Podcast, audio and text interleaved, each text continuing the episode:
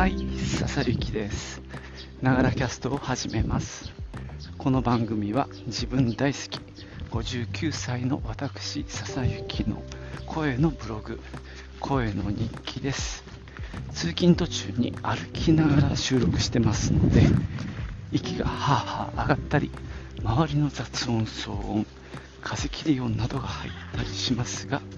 何卒ご容赦ください。今日はごめんなさい。ウィンドジャマー、モフモフを忘れちゃって、風切り音が入りそうですね。ごめんなさいね。お聞き苦しかったらごめんなさい。えー、今日はなかなか暑い、えー27度とかっていう予想になってますね。ちょっと今、急遽日傘を出しました。まあ、急にまた暑くなってきた感じですね。まあ、本当体調管理気をつけなきゃなと思ってます。ちなみに今朝ニュース見てたら、日経平均が3万円超えましたね。あの、ちょっとほっとしております。えー僕がやってる、あの、イデコと NISA は、えーっと、アメリカの方なの。アメリカと、うんとね、オールカントリーかな。なので、えーっ、日経とは直接は関係ないんですが、おそらく、あの、アメリカの方の株価、俺あんまりちゃんと見てないんだけどさ、あの、日本が好調っていうことは決して悪くないと思ってるので、あの、イデコも NISA もずっとほったらかしなんですよ。あの、価格のチェックはしないようにしてるんですが、ここのとこずっと悪かったから、悪いんだろうな、ぐらいで流してるんですが、これでね、また回復してくれるとありがたいですね。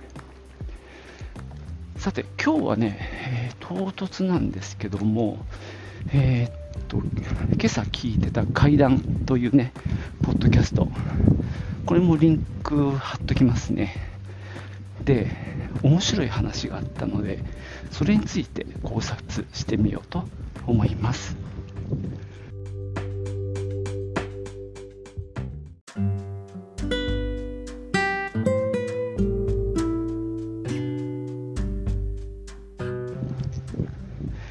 えーこの会談って、甲斐さんっていう方と、臼田さんっていう男性2人でやってるポッドキャストで、もう地味に結構面白いんですよね。あの、甲斐さんは結構なんか、業界では有名な方らしいです。俺は全然知らないんだけど、ただ、あの、経歴見てると、セレボっていう会社にいたっていうのが書いてあって、で、今、うちのライブ配信の中心に鎮座してるのが、このセロセレボっていうメーカーのライブシェル X っていうね、あのライブ配信用の黒箱って呼んでんだけど、この子なんですよ。この子のおかげで、あの、3チャンネル同時に配信ができて、しかもまあ、ウェブ上からね、いろんな設定ができる。ウェブ上というか、ブラウザでね、そんなすごい、あの、画期的な配信環境をね、あの、提供してくれているんで、セレボンに対してはかなり感謝しております。ただ、時々調子悪くなるんでね、そこは 困ったこともあるんですけどね。そんなね、甲斐さんと臼田さんのお二人で、いろんなテーマで話をしてるポッドキャストなんですけども、今日ね、話にあったのが、ちょっとツイッターでバズってたと思うんだけど、あの、ご遠慮くださいっていう意味を、あの、それは、もうちょっと言うと、写真撮影はご遠慮くださいっていうような文言を、ある人は、禁止の意味じゃなくて、少なめに取ればいいっていうふうに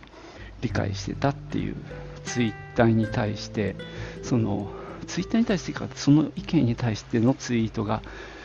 まあ、義務教育の、なんか、崩壊だみたいなことを言ってたっていう話について、まあ、お二人で話すっていう回でした。なかなか面白いですねこのテーマ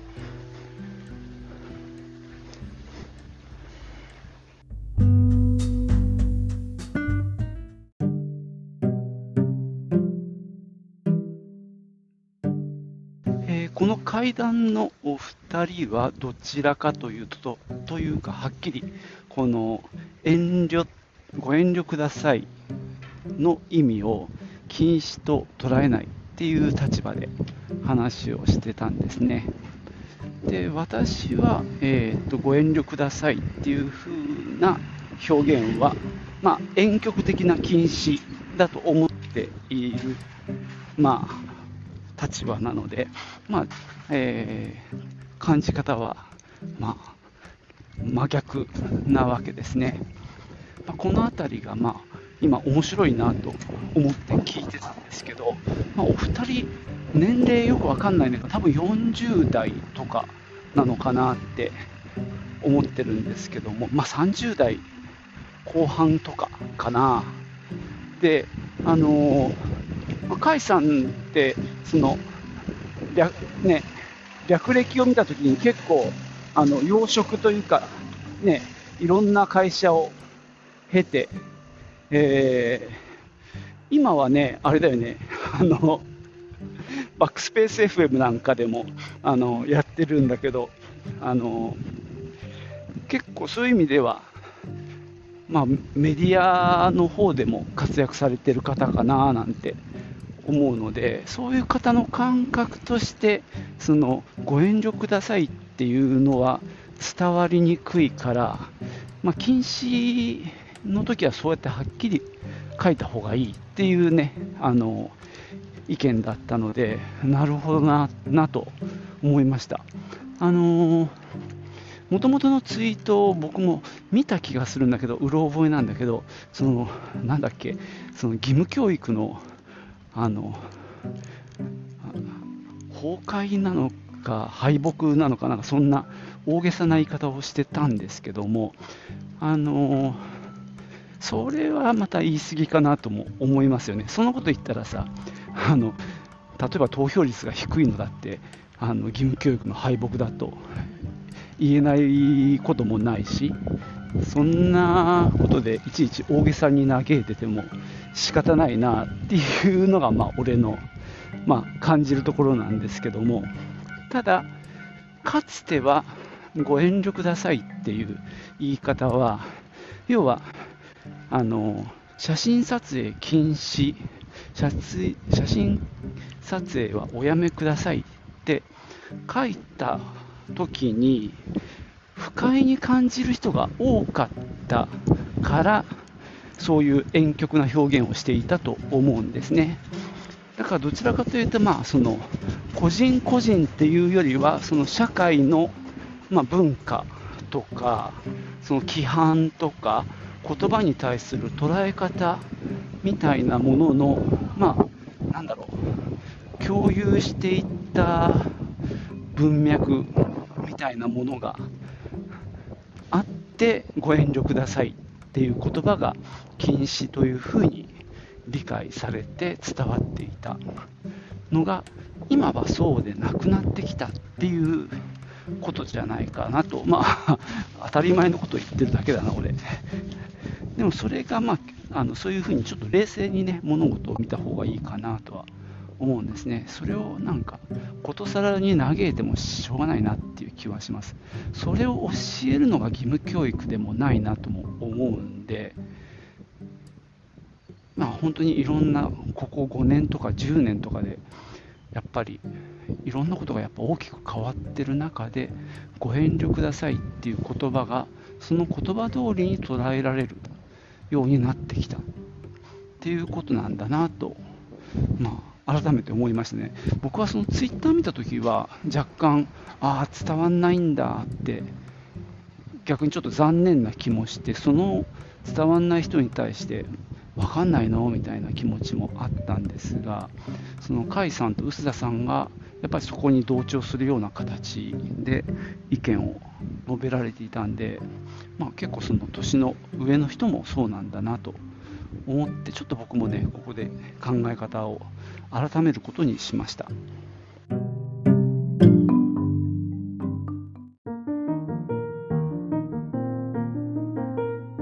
まあ、かつてはその禁止するっていうことをまあへりくだってというか遠回しなね表現で言った方がまあなんだろう問題が少なかった。直接的にやめてくださいとか禁止されていますとか、えー、そういったね物言いをするとまあ少なからず気分を害する人もいたっていうのが、まあ、かつての、まあ、世界線なんでしょうね。ま、だからこそそのご遠慮くださいと言った時にああなるほどここは禁止されてるんだなという文脈、まあ、コンテクストっていうのかなで、まあ、理解されていたっていうで、まあ、そういった世代がだんだん 年を取っていってで若い人たちがあのもっとはっきり言ってくれないと分かんないよっていうような感じになってきたってことかなと思うので、まあ、僕もそこはちょっと合わせていこうかなと思いますね。まあ、だからといってね、まるまる禁止、なんとか禁止みたいな感じで、あんまり強い言い方するのも、それはそれでやっぱり良くないとは思うんで、まあ、丁寧な言葉でそれをはっきり言うっていうねある意味よりスキルが求められる気はしますがどう思います？あのご遠慮くださいっていう言い方が実はねこう圧力を生みにくいというか相手に対してあくまでもまへりくだっているしまあねこうあなた次第ですよっていう部分も見せつつですね、まあ、でも嫌なんだという感じでうまく言えてる気もするんだよね。って考えると、その禁止されているっていう言い方をどうやったら言えるのかっていうのは本当今後の課題ですね。まあ、例えばね、我々の場合だったら、オンラインのウェビナーなんかを開催するわけですけども、まあ、そこでね、例えばだけど、その配信したものをあの YouTube に上げられたら困るわけですよね。そういったところは、その音声音声や映像をあのアップしないでくれみたいなことは言ってるわけですけども、そこをどう書いてたかは、一回チェックした方がいいですね。ご遠慮くださいって言ってる可能性も、なきにしもあらずだなあおやめくださいってはっきり書いた方がいいですね、そういうのはね。まあ、結構ね、はっきり書いてる気はするけどね、禁止禁止していますとか、あのやめてくれと言ってる気はしますけど、まあ、割とそういうのってそこら中に潜んでる気はしますね。これまでの長い流れの中でね。まあでも、なんか今回、その会談っていうね、ポッドキャストを聞いて、まあ自分の考えもちょっと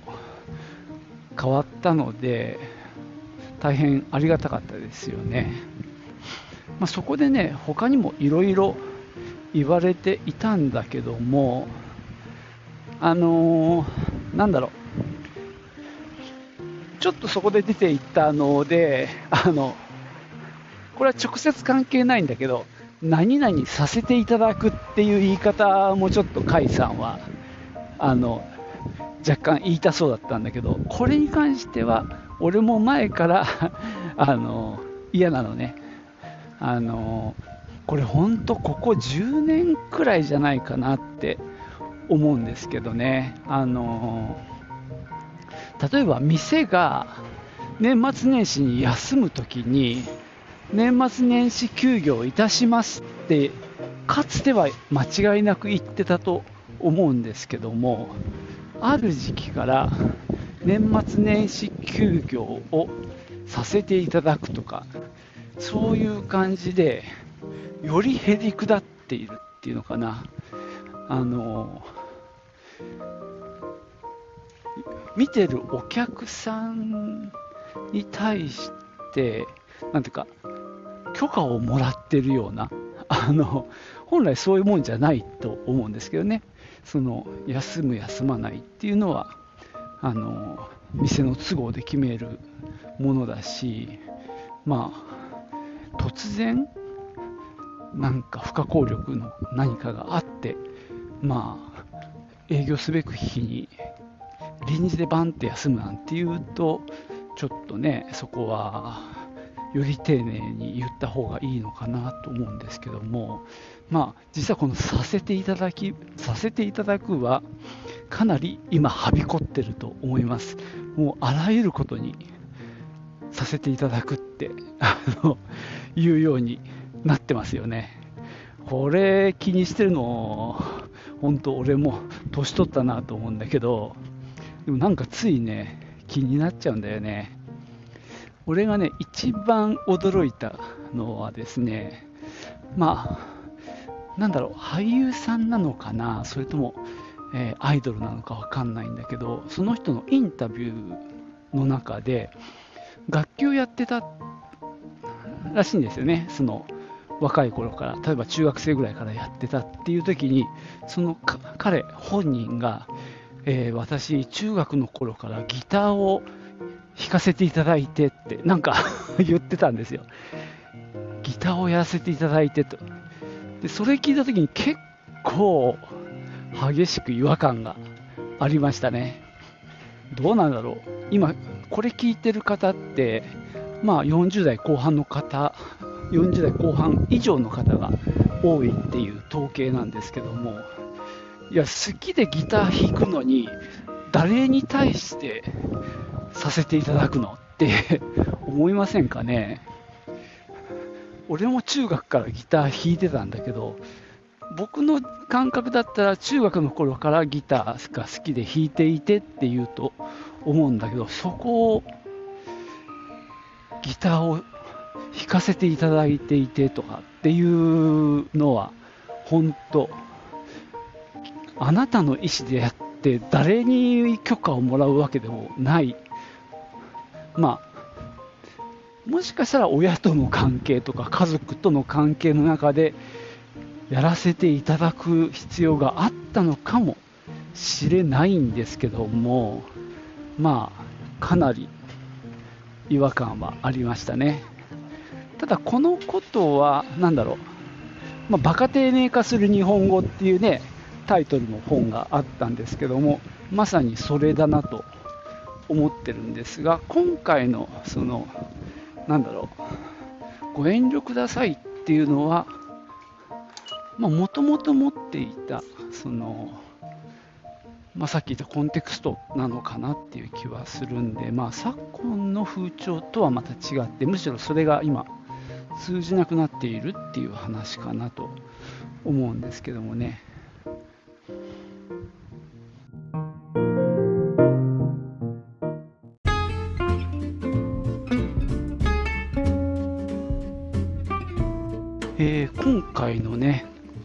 談の中でも話されていたんですけども、まあ、ちょっと面白いなと思ったのはご遠慮くださいっていうことは判断を、まあ、相手に委ねてるん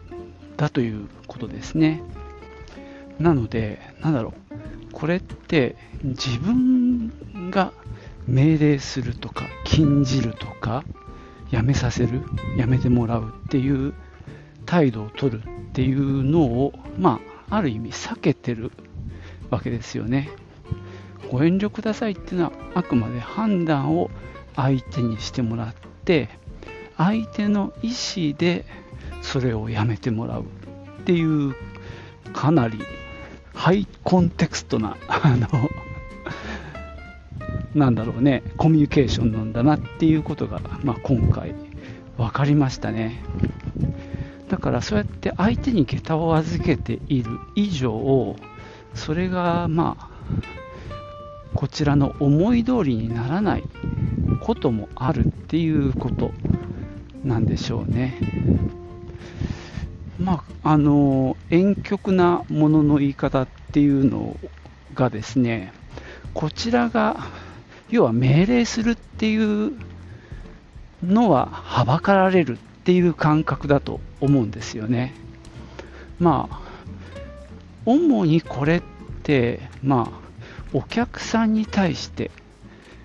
使うんじゃないかなと思うんですよね。あの立場的には相手がまあ客であのこちらがまあ例えば買ってもらってるとか利用してもらっているとか参加してもらっているとかっていう関係性の中で、まあ、使われやすいのかなっていう気もします。つまりお客さんを怒らせちゃったら来てもらえないとか買ってもらえない参加してもらえないっていうような、まあ、力関係がある。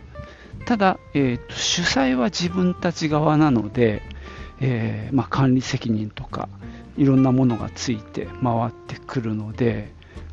ある程度コントロールしなきゃいけないっていうまあなんていうかアンビバレントというかちょっとこう狭間で あの